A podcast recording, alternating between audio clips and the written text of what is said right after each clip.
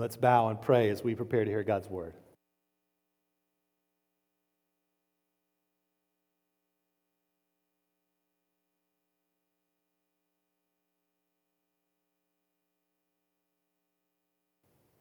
Father in heaven, we ask that you would humble us this morning to receive your word. We pray you'd strengthen us to not merely be those who hear your word. We ask, we ask that you would change us to be doers of your word. Lord, may we please you this morning as we come to worship, as we listen to your word.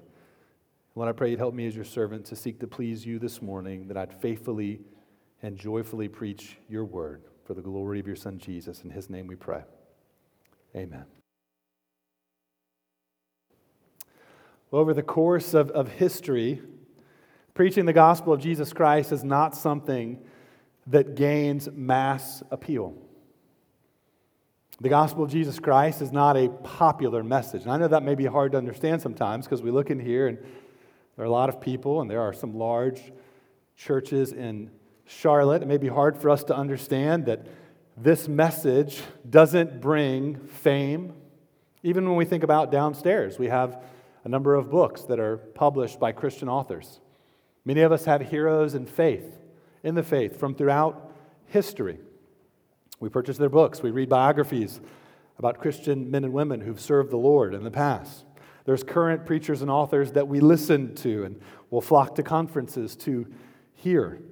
While I think that it's a good thing to learn from both Christians past and present, I think it's a blessing to be able to have those resources. Make no mistake that preaching the gospel of Jesus Christ does not lead to fame and glory. One of my pastor friends, he shared a story with me once about how he was visiting England and he wanted to visit the church that one of his heroes of the faith preached at years ago, J.C. Ryle. He wanted to visit his church and kind of see where J.C. Ryle had ministry. Now, Ryle was a leading evangelical minister in the Church of England. He became bishop, the first bishop in Liverpool, there in 1880. If you ask uh, any of our pastors about J.C. Ryle, uh, he's a hero to many of us. We enjoy his books, they're for sale downstairs. Even Pastor Jonathan named his firstborn son after J.C. Ryle. So you may hear this and think, wow, now this guy is, is, is famous. He's esteemed in, in many Christian circles. But make no mistake, again, this doesn't mean fame and mass appeal. My, my friend who went to England, he said he went to visit that church building, and connected to it in the basement there was a bookstore. And he went into the bookstore and he was hoping to find some J.C. Ryle books or some sort of historical mention about J.C. Ryle serving there, and he found nothing. He looked around, he did see a poster of the music group The Beatles and some of their records for sale there in that bookstore. And he went up to the lady that was working there at the cash register and he asked her, he said, I'm, I'm here to try to find some books by J.C. Ryle. And the way he tells it, she looked at him and said, Who? The man who had preached upstairs for so long, not known, not there, present in that bookstore, which I think is fitting for Christian ministry. In the book of 1 Thessalonians, this morning in chapter 2, we see the Apostle Paul as he's answering charges that are being made against him, that he's just one of these traveling preachers out for fame and glory. He makes it clear that Christian ministry is aimed at pleasing God. That, that's the direction of Christian ministry. It's aimed at the glory of God for his fame, for his renown, that his name would be exalted. And we would do well to consider that this morning as we think about the aim of this Christian ministry and our local church here at Oakhurst Baptist Church. Turn with me, if you haven't already done so, to 1 Thessalonians chapter 2. We're going to be in verses 1 through 12 this morning.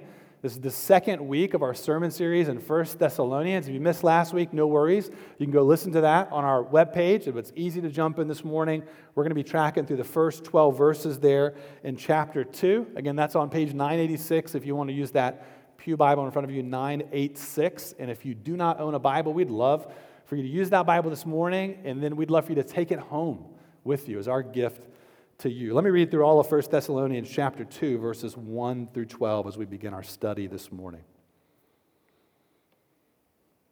For you yourselves know, brothers, that our coming to you was not in vain. For though we had already suffered and been shamefully treated at Philippi, as you know, we had boldness in our God to declare to you the gospel of God in the midst of much conflict. For our appeal does not spring from error or impurity or any attempt to deceive, but just as we have been approved by God to be entrusted with the gospel, so we speak not to please man, but to please God who tests our hearts. For we never came with words of flattery, as you know, nor with a pretext for greed. God is witness. Nor did we seek glory from people, whether from you or from others, though we could have made demands as apostles of Christ. But we were gentle among you, like a nursing mother taking care of her own children. So, being affectionately desirous of you, we were ready to share with you not only the gospel of God, but also our own selves, because you had become very dear to us. For you remember, brothers, our labor and toil. We worked night and day that we might not be a burden to any of you while we proclaim to you the gospel of God. You are witnesses, and God also, how holy and Righteous and blameless was our conduct toward you believers. For you know how, like a father with his children, we exhorted each one of you and encouraged you and charged you to walk in a manner worthy of God, who calls you into his own kingdom and glory. Well, the main idea that I want us to see in the beginning here of chapter 2, these first 12 verses, is this. If you're taking notes this morning, here's the main idea Christian ministry is aimed at pleasing God and reflecting His loving care. Christian ministry is aimed at pleasing God and reflecting His loving care. Well, as we kicked off 1 Thessalonians last week, we saw most of chapter 1 being the Apostle Paul praising God for the work in the lives of the Thessalonian church. Paul was identifying evidence of God's grace, visible fruit maturity and growth in the Christian faith there in the lives of the Thessalonians. And this next section in chapter 2, Paul continues that thought. He wants them to build on the foundation of faith that was already there. And in this section, he lays out his motivation for ministry and gives them a model to imitate, that their church might grow in pleasing God. We're going to break down this passage into two parts. The first part we see in verses 1 through 6 motivation for ministry. And the second part we see in verses 7 through 12 models for ministry. Motivation for ministry, models for ministry is what we see here in this passage. Let's look first in verses 1 through 6 at motivation for ministry. In Paul's day in the first century in the Roman Empire, it was common that there would be traveling teachers, philosophers, messengers. They would go from town to town teaching a message, and crowds would often form. And these teachers, they gained fame, they gained money, glory. They were out to preach messages or teach messages. Often they were interesting or intriguing. And if you think about the type of message that you would preach to form a crowd, often it's a message that would make much of the people around you. It'd make them think, or it'd make them think much of the, the preacher or the teacher, or the philosopher themselves. So it was almost like a, a sideshow there in the town of entertainment with a pleasing message where these teachers would end up gaining money and fame. And it seems that Paul's opponents were trying to point to his ministry and Silas and Timothy and saying, you know, don't listen to these guys. They're just another one of these kind of traveling circuses coming through town with an interesting message. They're just out for themselves. Don't listen to them, don't follow them. They're out for personal gain and they're motivated by greed. And we see in the beginning of chapter 2, it seems like the Apostle Paul is defending himself from these types of charges. And he starts off by pointing to the motivation of his ministry, which is a, a holy motivation. He defends his ministry by pointing to his motivation to please God. And with that, he's sharing with the Thessalonian church that should be corporately the motivation of God's people, what we all want. You see there in verse 1, Paul is speaking of the manner in which he came to them. For he says there, For you yourselves know, brothers, our coming to you was not in vain, meaning it wasn't empty. Now, later on in chapter 3, verse 5, we see the Apostle Paul was saying, he was kind of sharing with them. At one time, he was nervous, a little anxious, like, was my ministry in vain? there? Was it, was it empty? He wondered about that. In verse 5 of chapter 3, saying, For fear that somehow the tempter had tempted you and our labor would be in vain. But if you have a motivation to please God, your labor is never in vain. In chapter 1, we saw he was identifying evidence of God's grace and the work of the Holy Spirit in their lives, that they were growing in faith and being an example to believers throughout the region there in Thessalonica. Well, in these first six verses, Paul defends his ministry by pointing out we're being accused of being these traveling preachers out for selfish gain, but what exactly did we gain? This question, that's what he's pointing to. In verse 2, he reminds them of what happened to him and to his co worker Silas right before they came to Thessalonica. They were preaching the gospel in the city of Philippi, also there in that region.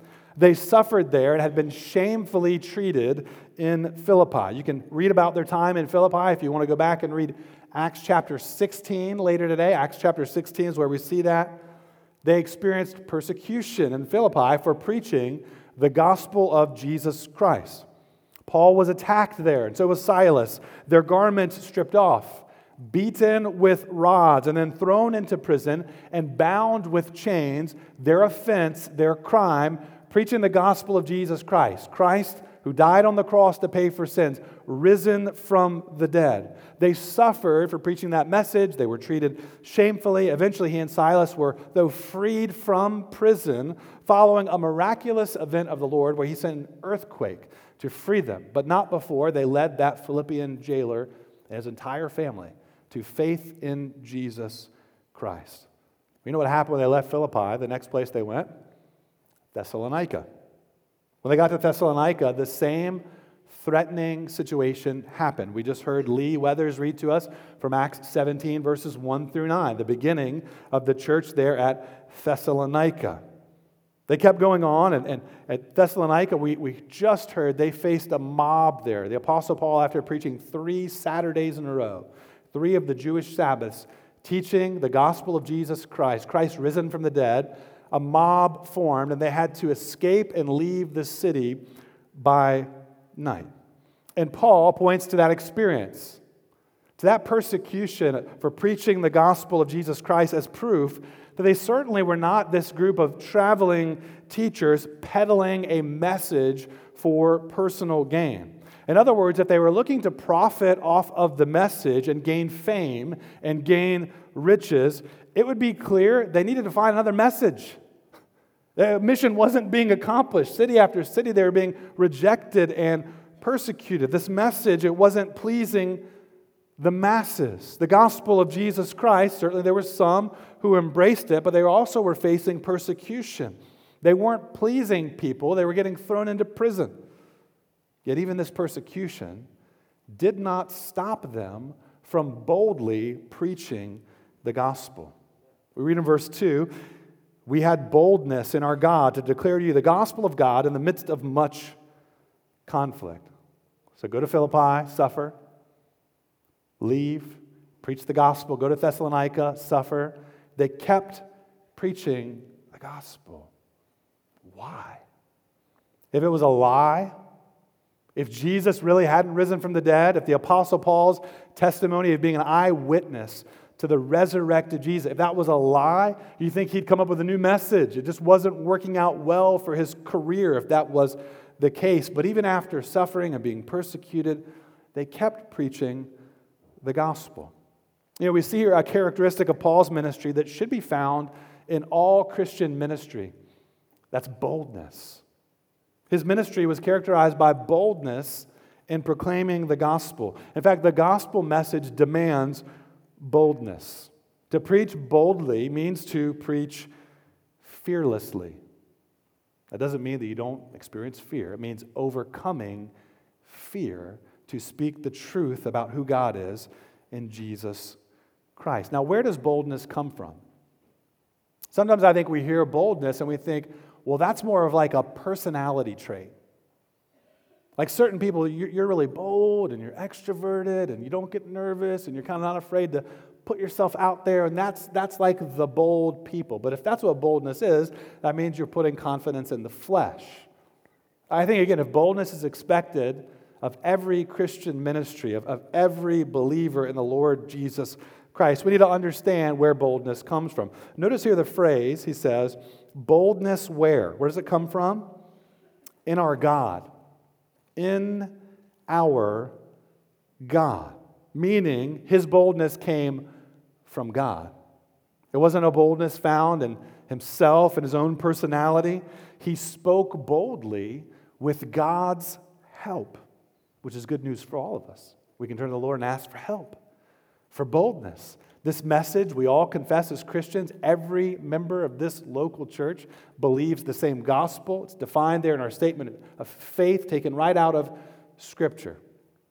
That Jesus Christ is the Son of God, truly God and truly man. He came down to earth, not merely to be a good teacher, but to be a Savior, one who would lay his life down on the cross as a payment for sin, taking upon himself the penalty that you and I deserve for our sin against God. He nailed our sin to the cross, dying on the cross and paying for that sin. And he rose again from the dead on the third day that anyone who would repent of their sin, meaning turn away from your sin and put your faith in Jesus Christ, you're forgiven of your sin against God, united to live life with God now and forevermore in heaven. That's a message that brings us comfort and confidence as Christians. It's a message that's bigger than us, it's bigger than our stories. It's not a Western message of Western civilization. It's a message believed by people all over the globe, a message that has gone to the ends of the earth, a message that proclaims the fame not of people, but of Jesus Christ alone. In His name and His name alone, there is forgiveness of sins. And to say that I'm a Christian means that I'm with Him. I'm with the guy who got up from the dead. My, my hope and my confidence is in Him, not in my own good works, not in my own ability to please God. Jesus perfectly pleased God. He perfectly obeyed God in all that he did. He perfectly honored God in everything he did and said. He loved everyone that he came into contact with. In other words, he did what I failed miserably at in my sin. I'm with him. I trust in him for forgiveness of sins. My faith is in Him on that final day, that when I stand before God and am judged, that there'll be no condemnation for me because I trust in Jesus Christ.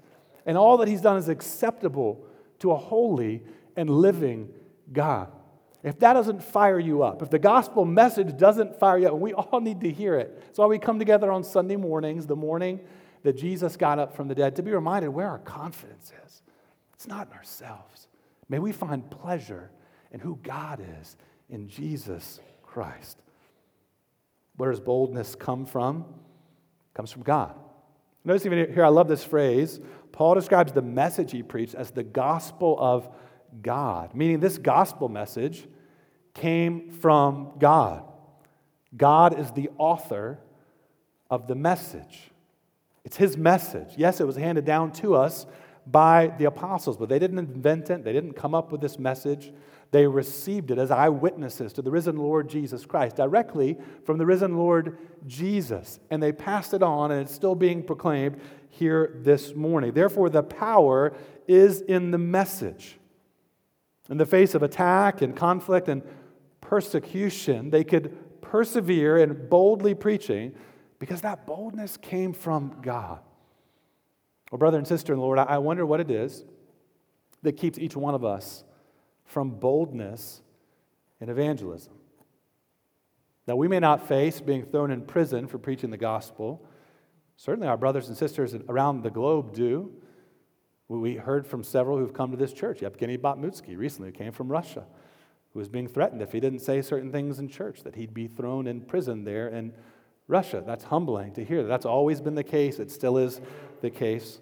I also would say just because we don't face that doesn't mean that we don't face any form of persecution. So certainly, I think what we see in 1 Peter is more of a social form of persecution, which I think is very common to us today. We often wonder if we share the gospel, will that mean the end of a relationship with a neighbor or a friend or a coworker? Will it get really awkward between us and a family member? Now, Thanksgiving and Christmas are kind of ruined for the foreseeable future because we're saying something about Jesus that someone disagrees with. That very well may be the case. It may get awkward. People may not be happy with our message. But having boldness in the gospel means by God's grace and with His help, we overcome fear. We ask God for His help to not shy away from the truth. It is true that if you proclaim the gospel to others, you should expect to experience a certain level of rejection. And for some of you, I, know that rejection has been more hurtful and harmful in relationships in your life. And I'm sad to hear that. But we also need to know, just like what happened there in Thessalonica, when the gospel gets preached, others will receive it. Others will believe it and put their faith in Jesus Christ. We should expect to see both. If all you see is persecution, maybe you are just being personally too rough in sharing things. If you don't ever see anybody who's interested in hearing more about the gospel, maybe you could examine yourself as a messenger. If all you see is smiles on people's faces and they think it's awesome, maybe you need to examine the message you're preaching. Are you really calling people to repent and believe in Jesus Christ, that He is the only way to God? He's the only way to heaven. He's the only way to have your sins forgiven. Brothers and sisters, we should expect to experience both because that's the, just the testimony we see throughout the scriptures. There are some who will hear the gospel and they'll receive it as this fragrant aroma. It's beautiful. And by God's grace, they'll repent of their sin and trust in Jesus. And to others, it is a stench and they will want it and therefore you away from them as fast as possible. That we ask God for help and and boldness. And may we consider the power of the gospel message. I think that's the, the greatest way to overcome fear and to grow in, in boldness. What other message has the power to change someone's heart? What other message has the opportunity to bring God glory and to bring deep inner joy and lasting peace through the forgiveness of sins to the person who listens and receives that message? The gospel will do the work. The Holy Spirit has always worked for the, through the gospel. He will continue to do so. It's our job, our responsibility, and our honor to proclaim the good news of Jesus. It's not our message, it comes from God, and we grow closer to Him as we proclaim this message. You see, Paul's motivation in boldness, it came from God Himself. But notice, notice in verses 3 through 6, his motivation, this is really the overarching motivation in Christian ministry, it was to please God. These false teachers that were traveling from town to town were proclaiming their messages to please people and therefore to benefit themselves. But Paul, he lists out here their false motives and contrasts it with holy motives. Starting in verse 3, he says, Our appeal does not spring from error, meaning the gospel came from God. They weren't wandering from the truth. There was no impurity or moral corruption in their message, no deception. If you skip down to verse 5, there was no flattery, which is saying what someone wants to hear in order to gain something. There was no greed in his ministry. Again, if they were out for personal profit, they were failing miserably. The false motivations continue in verse 6 Nor did we seek glory from people, whether from you or from others though we could have made demands as apostles of Christ. You see, all those false motivations have no part in Christian ministry. So, what was his motivation in ministry? It's kind of sandwiched there in the middle in verse 4. We see there the heart and the motivation for all Christian ministry there in verse 4. But just as we have been approved by God to be entrusted with the gospel, so we speak not to please man, but to please God who tests our hearts. Paul points to his approval not coming from people, but coming from the throne of God above. He was concerned about the approval of God first and foremost. In being free from seeking the approval of man, it led him to boldness in preaching the message. Oh, brother and sister in the Lord, I wonder where it is you find yourself looking for approval from others. Maybe that's just approval, that you want to be known as a Christian in the workplace and, and also respected and thought well of and spoken well of. Maybe approval from unbelieving family members, that you want them to think, hey, even though you, you preach this message, they may disagree with you, you're a likable person, that you're just out for their good. Where is it that you're looking for approval from people and not from the Lord? Well, the Christian motivation for whatever we do should be to please God. That's our aim. We're united in that effort and in that desire and motivation. Not having a mentality of, what brings me pleasure, what brings pleasure to God. Give yourself to that. God will be pleased, and you indeed will find joy in that. Well, I wonder how often we find ourselves doing what Paul says they did not do seeking to please people. Again, we, we often, it's part of our, our, our flesh, our sinful desires and temptations. We often want people to speak well of us, to think well of us. We may be tempted to, to desire recognition, to want to be noticed. And if you think about that, it's really not only a sinful way to live, but it's also really foolish. Because if we want to please people, we will probably accomplish that, and that will be our reward. People will be pleased with us. And how long will that reward last? But for a moment. If someone's pleased of you and they think well about you, that may last for just even a few minutes, and then their mind's going to go on to thinking about something else, like the spy balloon or something else that's going on in life. They're not going to be thinking about you anymore. As human beings, we tend to be so self focused. Even if we focus on somebody else, we're going to be right back to thinking about ourselves and wondering what people think about us. It's just, it's a foolish pursuit. And if we pursue it, the danger is we'll probably get it. You see, there's a freedom in life and a freedom in ministry when you embrace the reality that the one that you and I must please is the Lord. We can ask ourselves is God pleased with how we're living? Is God pleased with what we've said? Is God pleased in our evangelism? Maybe the person who received the good news from us isn't pleased. But was God pleased in that moment? Did we honor Him? Did we show love for Him and love for the person that we were speaking the truth of the gospel to? God is the one who tests. That means examines. He examines our hearts. He knows our every thought. He knows our every motivation. What it means to fear Him is to live before His throne above, to consider that God sees and knows everything. What it means to fear Him is to recognize that reality and therefore to seek to please and to honor Him. How would it make a difference in your life this week to be freed from worrying about people and pleasing them and to devote yourself anew to seek to please God and to bring Him glory? Well, for those who put their faith in Jesus, we have confidence in Jesus that we have been approved by God. Romans 8 1 is, is where one place where read that. There is therefore now no condemnation for those who are in Christ Jesus. For the law of the Spirit of life in Christ Jesus has set you free from the law of sin and death. That God is indeed pleased with you if you put your faith in Jesus. He sees Jesus, his blood having covered you and your sin. In another letter, the Apostle Paul writes in 2 Corinthians 5 21, this, this truth of Jesus making us acceptable to God. 2 Corinthians 5 21, for our sake, he made him to be sin who knew no sin, so that in him we might become the righteousness of, of God. Jesus took our sin, Christian. If you've trusted him, he took our sin by dying on the cross and putting it to death. He rose from the dead in victory on the third day. And for those who put their faith in him, his righteousness has been counted as ours.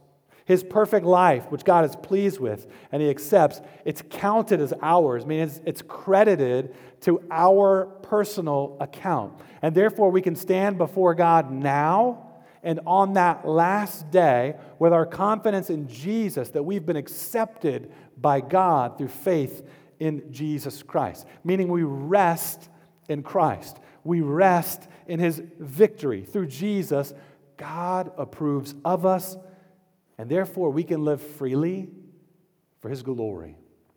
And if you do not know that freedom of having been set free from your sin and being free to live a life for God and his glory, if you've come this morning and you want to know more of what it looks like to be a Christian, to turn away from your sin and to trust in Jesus Christ, that is something you can do and should do today. We'd love to talk with you more about that. Talk with any of our members who brought you. Our pastors will all be at the different doors on the way out. We'd love to share more with you about what it would look like to become a Christian, to turn and trust in Jesus today. And, brothers and sisters in Christ, may we pray that our ministry as a local church centers more and more around us seeking to please God together. Well, the motivation is set in verses 1 through 6. And the next verses, in verses 7 through 12, we see models for ministry. Verses 7 through 12, models for ministry. Another charge of Paul's opponents that he seems to be defending himself against, they seem to be saying, well, they don't really care about you all. Paul's co workers, they don't really care about you Thessalonians, they're just in it for themselves. And Paul answers this by describing his ministry using two images a mother and a father. And those familial relationships, they describe the church of Jesus Christ. That's why we say brothers and sisters. That might sound odd to someone who's not a Christian, or maybe if you're a newer Christian, then why are we calling each other brothers and sisters? Well, that, that metaphor of the family is what we see used there to describe local churches in the New Testament. And Paul actually uses these two images, mother and father, to show his care there for churches. Uh, these images, they serve of models of what loving care and commitment looks like in the local church. Let's look at this first image of a gentle mother in verses 7 and 8. A gentle mother. Verse 7 But we were gentle among you, like a nursing mother taking care of her own children. So, being affectionately desirous of you, you were ready, we were ready to share with you not only the gospel of God, but also our own selves, because you had become very dear to us. The Thessalonian church was a new church, new believers. They needed to be nurtured, they needed to be fed spiritually, they needed tender care to help them mature and grow, just as a mother would give to her newborn babe to mature and to be provided for, to grow. That phrase there, but we were gentle among you, is a contrast to what we see at the end of verse 6. They could have made demands as apostles of Christ they could have been burdensome there to the Thessalonian people, but they were gentle among the Thessalonians, gentle like a nursing mother. Now, it may seem odd at first for a man to be describing himself as a nursing mother. Right? The Apostle Paul is saying, Hey, I was like a nursing mother among you. That may seem odd at first. Why did he choose that image about his ministry of the Thessalonians? But consider how this image communicates a model of love and gentleness and provision. What a beautiful picture of devotion. A mother devoting herself to caring for her babe by nurturing and feeding and providing for her baby. A nursing mother caring for a newborn babe, it's a picture of gentleness and love and tender care. A nursing mother sacrifices time to nurture and care for her newborn babe. This sets a model for the church. It sets a, a, model for how pastors are to teach and to shepherd with gentleness and love. It sets a model for how more mature Christians are to care for other members of the church to help them grow and mature. We follow a, a gentle and loving, caring God, and we too must show this gentleness and love and care in our relationships in the local church. That together as Christians, we must display this gentleness in our everyday lives to your spouse, this gentleness to your children, this gentleness to your co-workers and whatever authority you have there. Now, verse 8, it expounds on what it means to be like a nursing mother caring for her own children. Paul describes what his ministry looked like, that they shared not only the gospel of God, but look at what it says, but also our own selves. So not only did they not receive material support, which we'll get to in a moment, they didn't receive material support from the Thessalonians, but they also offered all they had, their very lives, to the people there in that church. Again, that tells us something about Christian ministry. Christian ministry involves sharing the gospel and sharing your life. It is loving to share the truth of the gospel, and it is loving to share your life. A nursing mother, think about her and how she shares her life with her baby. When you're nursing a baby, where mom goes, the baby goes. And that's not always convenient, right, moms? It's not always convenient. It's not always convenient as well to wake up at 3 a.m. when a baby is hungry. So it's not like it's always like, wow, this is awesome. It's a sacrifice. It's a sacrifice that is fueled by love and devotion. We think about how this compares to, to Christian ministry. It means it requires sacrifice to care for a nursing baby. putting your life on hold for the good of another, making your plans in light of what is needed from the other. Isn't that what a, a nursing mother does for her, her babe? I, I remember when we, my wife and I, took road trips back when we had babies. Uh, I love like getting from point A to point B as quickly as possible. Of course, well, I never going over the speed limit.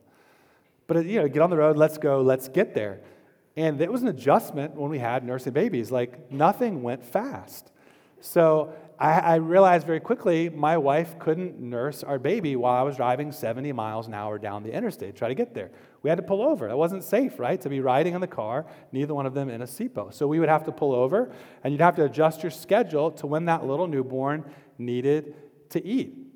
And it took trips took probably like an hour, an hour and 15 minutes longer. You just, you just had to stop. You had to pull over. It took time. You, you can't rush in feeding a baby. It's not like, all right, like gulp this down real quick. It took time. You, you couldn't rush it. We had to adjust life to meet the needs of this little newborn baby. It's just like Christian ministry. Christian ministry takes time. You can't rush people's growth and maturity. Caring for others in the local church, people caring for us, us caring for others, it requires a patient love that shows itself through ongoing care. Now, why does a nursing mom sacrifice so much for her baby? Why did she put her life on hold? Why did she wake up 3 a.m. and 4 a.m. to feed this hungry little one? Well, because that little baby's loved. And the Apostle Paul shared his life for the same reason. Look there at his motivation at the end of verse 8. Because you had become very dear to us. Church family, we should pray that we view people in our church more and more the way that Christ views them. All who belong to Christ, he views them with compassion and care and devotion and protection. He views them as dear, beloved ones. It's a model for Christian ministry.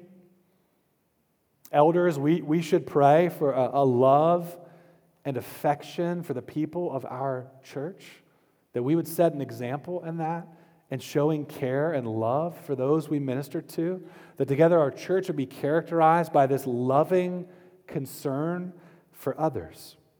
Well, what does this look like practically? Well, I think this type of care, it requires relational proximity. Again, nursing a baby requires that that baby, like mom, is with the baby, right? You have to be there. There has to be a relational proximity. You can't show tender care to others or receive it if you aren't in relational proximity to other members of this local church. So, why do we talk about church membership here? Why do we have membership classes? Well, church membership means that we're committed to one another. And a commitment shows itself in knowing other people, knowing simply, but who are the members of this church? Who is it I'm living in covenant fellowship with? You need to know who it is you're in fellowship with and then know one another well enough to know each other's needs and therefore how to move towards one another. And as our church has grown and is growing larger, that means that you and I must take the initiative both to know others and to make ourselves known to others, both to give that practical care and spiritual care and to be able to receive it generously from others. What that means, again, practically, you know, try to be here at the multiple gatherings of this church. Try to come again tonight. Sunday night, 5:30 p.m. We're going to pray. It's another chance for our church family to gather together.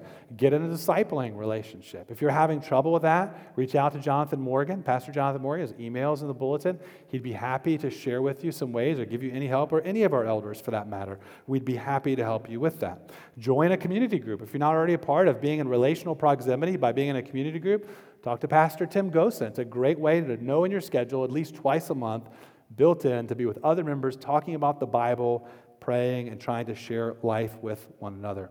Invite someone into your home, invite someone into your schedule. Go out for a meal or coffee, initiate that with another member. Try to live in a way where you have an open life and an open Bible with other members of this church. When you get together with someone, try, try to have conversations of substance like, hey, how are you really doing? How are you really doing spiritually? Pray that our church grows in, in modeling gentle and tender care for one another. Well, the second image that Paul uses as a model for ministry is in verses 9 through 12, we see a picture there of a committed father. So, a gentle mother, a committed father. And we find in these verses an example of hard work, godly character, and patient instruction. Paul answered his opponent's charges by pointing to his hard work in verse 9. For you remember, brothers, our labor and toil. We work night and day, that we might not be a burden to any of you while we proclaim to you the gospel of God. And though Paul, as an apostle, he had a right to be financially supported in his ministry there. We see that happening throughout the book of Acts. When he would first go to a city and he's going to place a church didn't exist, first off, who is it that would support him there and provide for them financially to preach the gospel? Uh, but also, it meant that they weren't going to put that in a way where any opponent could try to discredit their message and to say, hey, they're just out to get money here in this city. So they decided to work day and night, meaning that they were kind of working to provide them for themselves, likely making tents or something like that, and they would go and preach the gospel to be able to do that. Now, that doesn't mean we don't look at this and think, well, missionaries should be cut loose from financial support of the church and they should just go get jobs overseas to support themselves. Uh, those we support in Wales and in Turkey and in Northern Ireland, that's not what this means. Uh, it doesn't mean that all pastors should be bivocational and go work other jobs to provide for themselves. The norm we see is in 1 Timothy chapter 5 verses 17 through 18 for pastors to be financially supported by the people there in their local church. And then in 3 John verse 8 for missionaries to be supported in their work to go out and preach the gospel of Jesus Christ. The Apostle Paul simply here is saying they chose to not make those demands. They chose to come in and simply preach the gospel to this new church. And the picture he's given there is of a providing father working hard, which tells us Christian ministry involves hard work. Being a church of providers involves hard work because you all have busy lives. You have responsibilities. You have responsibilities at home, you have responsibilities at work. And you add to that responsibilities at church, and a lot of times Christians think, well, I don't want any more responsibilities. I just want to come in on Sunday morning and I want to sing songs that praise God and I want to like get to know people and I want to be encouraged by a sermon and I want to move on. Well, that's not a picture of Christian ministry. Certainly, we, we hope that Sunday morning is encouraging, but together we're joining in the work of the gospel. We've covenanted to be a part of spreading the gospel throughout this city and to the ends of the earth, and that requires sacrifice and commitment and hard work. And we should pray for God to give us strength to not grow weary of doing hard work, but He give us joy in the midst of sacrifice. Continuing on verse 10, we see that Paul was careful to set a fatherly example of a holy and godly life. Look at verse 10. You are witnesses, uh, and God also, how holy and righteous and blameless our conduct was toward you believers. What does godliness look like? Simply put, living in a manner that's holy as God is holy. Living in a way that's righteous, meaning seeking by God's help to do what is right, in a way that is blameless. That's holy living. And nothing discredits Christian ministry faster than preaching a message where our life is totally disconnected from that. Certainly from pastors that would disqualify themselves with immorality, giving themselves over to shameful things, and with members too if somebody's surprised at work to find out that you're a Christian, something's not right there. Right? Together as a church, pastors, elders, members of the church, we're to hold up a holy witness. Doesn't mean perfect. Doesn't mean that we don't struggle with sin. It just means by God's grace, we repent. We keep repenting, keep believing. And like a father, finally in verses 11 12, Paul says he patiently instructed them. Look in verse 11. For you know how, like a father with his children, we exhorted each one of you and encouraged you and charged you to walk in a manner worthy of God, who calls you into his own kingdom and glory. That's all a description of the manner in which Paul taught this young church. He instructed with the touch of a loving father. His instruction involved these kind of overlap here exhorting, encouraging, and charging. So, exhorting, it's to urge, to warn. It can be easy to exhort someone without encouraging them, without building up courage and, and seeking to encourage them. So, instruction must come with encouragement that seeks to comfort in the Lord and to build up and find courage in Him. But it also should come with exhortation that, that warns and, and urges. Isn't that what fathers do? Uh, when you're urging your child not to run out into the street to chase after a ball because they may be in a dangerous place and get hit by a car, you're not just encouraging them, you're, you're warning them, especially if they're going that direction. You're warning them to stop and to heed your instruction for their own good. We think about children and what they need, and a charge also, is, it's a charge is a call to a particular direction. So that means to command with authority, to call to a a particular task. When we think about fathers instructing children, it should involve all of these encouragement, exhortation, charging, and that's what Christian ministry should look like for how all of us seek to instruct one another. Sometimes children need tender words of encouragement. In fact, I've heard someone say, I think this is true, most of what you want to see happen in someone's life, and in fact, this person said 80% of what you want to see happen in someone's life can likely come through encouragement. Trying to build them up.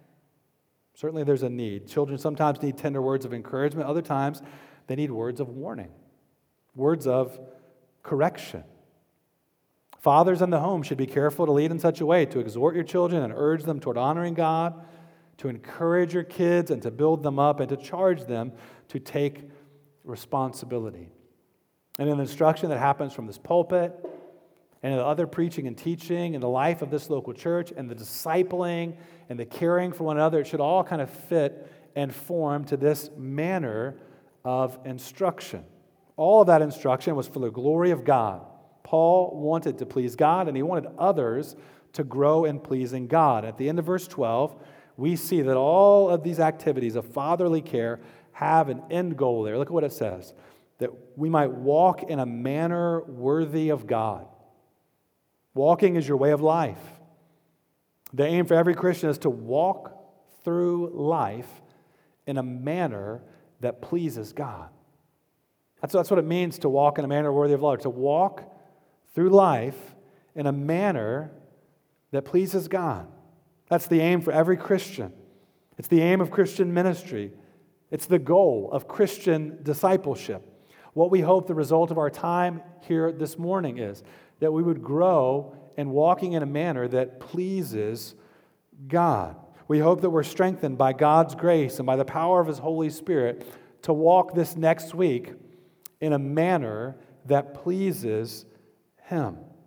Uh, notice the importance here of the teaching ministry of the church to help you walk in a manner worthy of God. I think that's why one reason why the writer of Hebrews in chapter 10 says, May we not give up meeting together or assembling together, as is the habit of some, but encouraging one another all the more as we see the day draw near. It's because we're encouraged as we sit and listen to God's word. We're encouraged as we hear the gospel taught. There's an importance built into our lives to sit under the preaching and teaching of God's word, something we can't recreate at home, something that this idea of online church simply can't deliver. There's really no such thing as online church. Church means to assemble so, certainly, if somebody has a health issue or something like that, that makes us sad that they can't come to the assembly.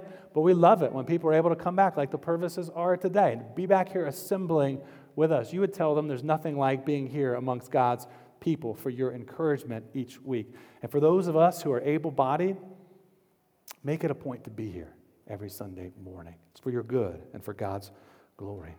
Well, for those who've placed their trust in Jesus, one day we will be with him in heaven, consumed by his glory in the kingdom of heaven. We are on the way to glory right now, this morning. We're walking that direction. And until we arrive, we live for the pleasure of God. We live for the will of God to be done here on earth as it is in heaven. And what it means to be a church is that we're a family with our arms locked together marching behind Christ and his victory, marching heavenward toward glory. Each day brings us one day closer to his return or us going to be with him. Each day, each moment, we are marching behind the victory of Jesus Christ through his death on the cross and his resurrection from the dead each day brings us one day closer to glory until it is that day that we go to be with the Lord or until He comes to back to earth to gather us up as His people. We're to walk by His grace in a manner worthy of the Lord, a life worshiping Him. Brothers and sisters in the Lord, Oakhurst Baptist Church, may we pray more and ask the Lord more, that we would grow in our hunger for His glory, that we would grow in our desire and our aim to please Him, and that we would grow as a display, as a reflection of His loving care and kindness in Jesus. Let's do that now. Father in heaven, we pray you would draw our minds to the love and the care and the kindness that you've shown us in your Son Jesus Christ. You've been so merciful to us and gracious to us. You have been patient with us. You are patient with us as your children today. We pray that you would draw our hearts and minds to meditate on that truth of the gospel that we are loved in Christ, we are sustained by him this morning. We pray that we would extend that loving care and kindness to those around us at home, here at church, in the workplace, that we would reflect your loving care and kindness, that we would live for your glory, that we would delight more and more in pleasing you and be filled with joy as we do. In Jesus' name we pray. Amen.